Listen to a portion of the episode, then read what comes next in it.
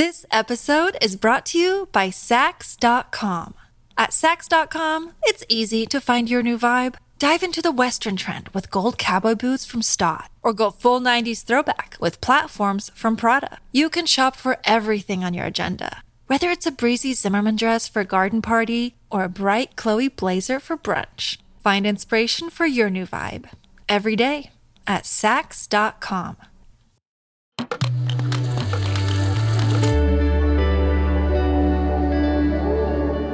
Cora. Hi, Cecilia. I believe that alongside fighting against Russia's genocidal onslaught, Lei è Sasha Dovzhik,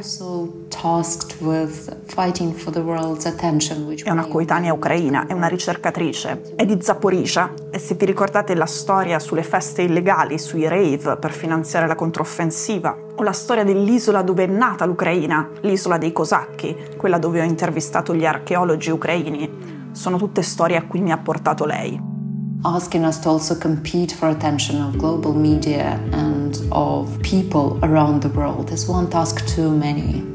Da un po' di tempo dai suoi racconti, anche dai suoi post, emerge un tema che a me interessa molto, un tema che riguarda la nostra attenzione, di noi che viviamo in dei paesi in pace.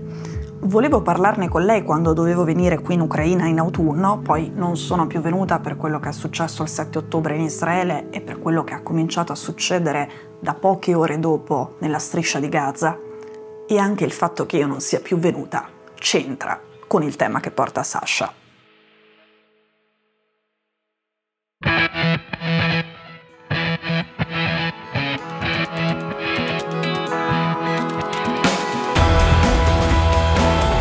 Sono Cecilia Sala e questo è Stories.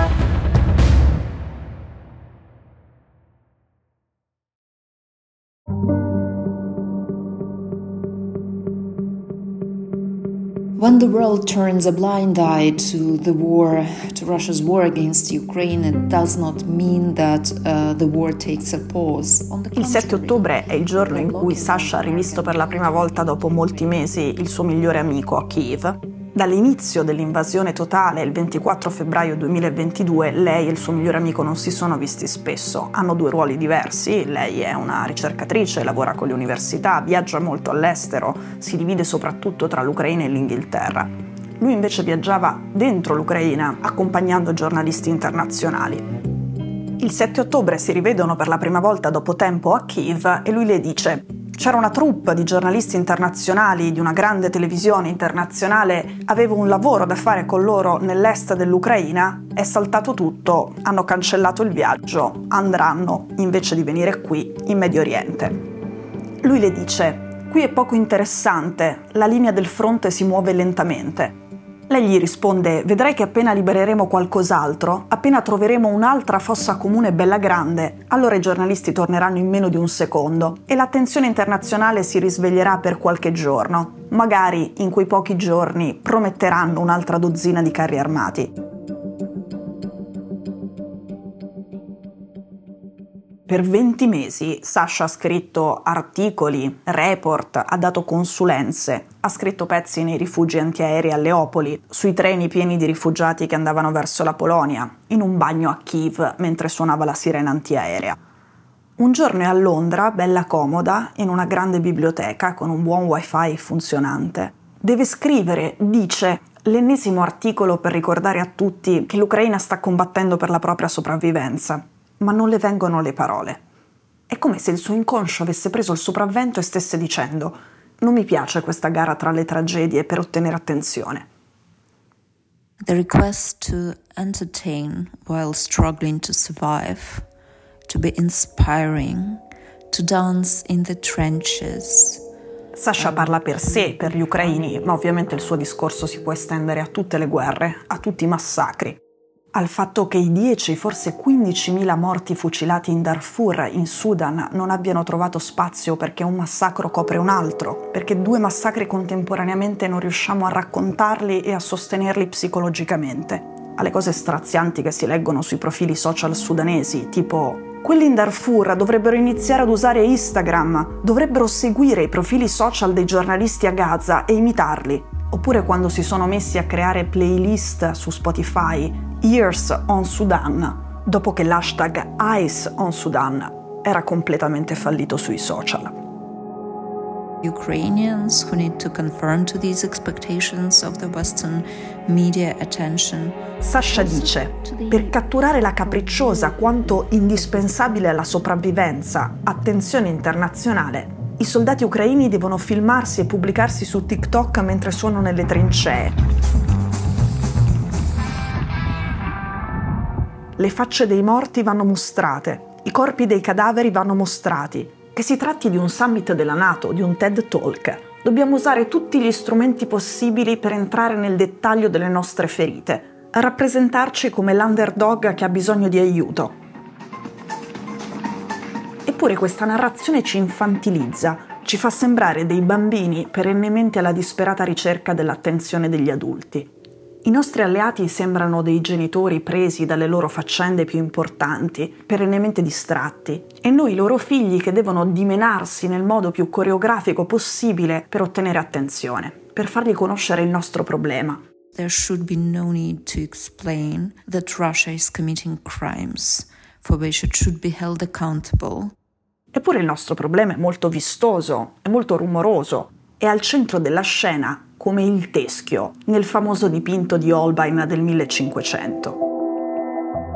Il dipinto si chiama Gli ambasciatori. Ci sono questi due uomini con i velluti, con le pellicce, con i gioielli e al centro in primo piano c'è un teschio obiettivamente enorme, ma il quadro è famoso proprio perché nessuno lo nota. Tutti guardano questi uomini, questi uomini ricchi, questi uomini in salute, questi uomini pieni di gingilli sfarzosi il teschio è enorme ma è allungato in diagonale soltanto se guardi il quadro da destra lo vedi bene. È al centro della scena ma in pochi lo notano. Ora, i ragionamenti di Sasha su questo tema sono talmente interessanti che da quando io dovevo venire qui a ottobre, incontrarla, parlare con lei anche di questo argomento, a quando sono effettivamente venuta adesso, lei ha fatto in tempo a finire sulla prima pagina del New York Times a parlare di questo. Il quadro di Holbein è uno stratagemma utile per raffigurare il concetto che lei vuole esprimere, perché è un quadro con una simbologia molto potente che moltissimi in Occidente conoscono. Il senso del quadro è sfottere chi sta bene, i facoltosi, i tranquilli, che continuano la loro vita come se nulla fosse, sull'orlo di un abisso. I believe that the world cannot afford forgetting about Ukraine's struggle for survival. Per Sasha quel teschio che passa inosservato in mezzo a quel contesto lussuoso è l'Ucraina in mezzo all'Europa. Sasha dice, dopo 20 mesi passati a scrivere elogi funebri per i nostri amici, a guardare i nostri luoghi di nascita ridotti in macerie, noi ucraini abbiamo acquisito troppa familiarità con la morte improvvisa. Ci prepariamo in anticipo le playlist che vorremmo fossero suonate al nostro funerale. Ci mettiamo pigiami carini nel caso toccasse a noi, quella notte, morire mentre dei missili o uno sciame di droni iraniani colpiscono le palazzine delle nostre città.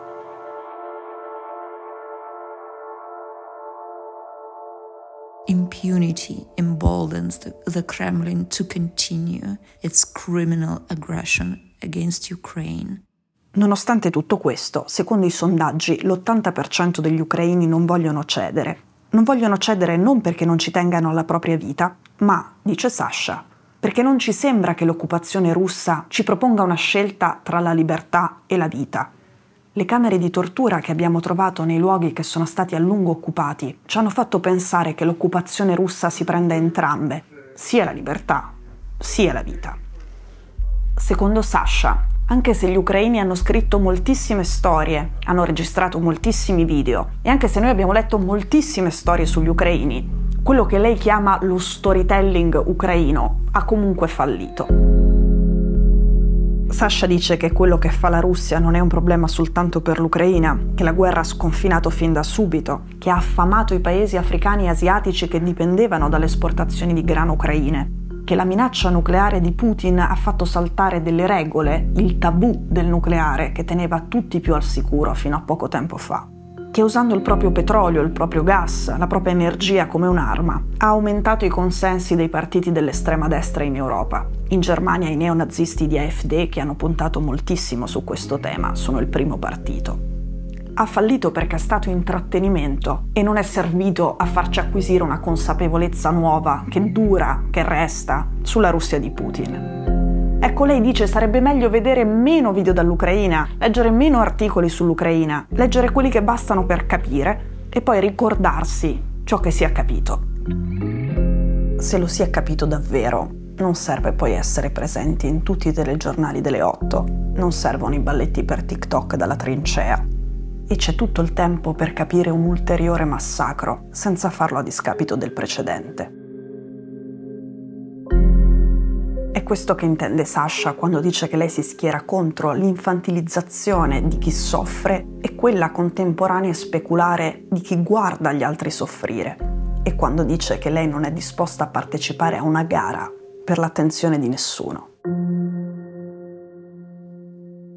Noi ci sentiamo domani.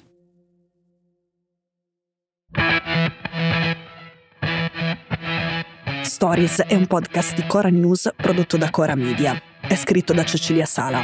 La cura editoriale è di Francesca Milano. In redazione Simone Pieranni. La sigla e la supervisione del suono e della musica sono di Luca Micheli. La post-produzione e il montaggio sono di Daniele Marinello. La producer è Monica De Benedictis. Le fonti dei contributi audio sono indicate nella sinossi.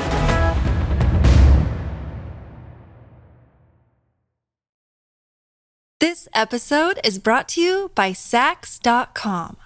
At Sax.com, it's easy to find your new vibe. Dive into the Western trend with gold cowboy boots from Stott, or go full 90s throwback with platforms from Prada. You can shop for everything on your agenda, whether it's a breezy Zimmerman dress for a garden party or a bright Chloe blazer for brunch. Find inspiration for your new vibe every day at Sax.com.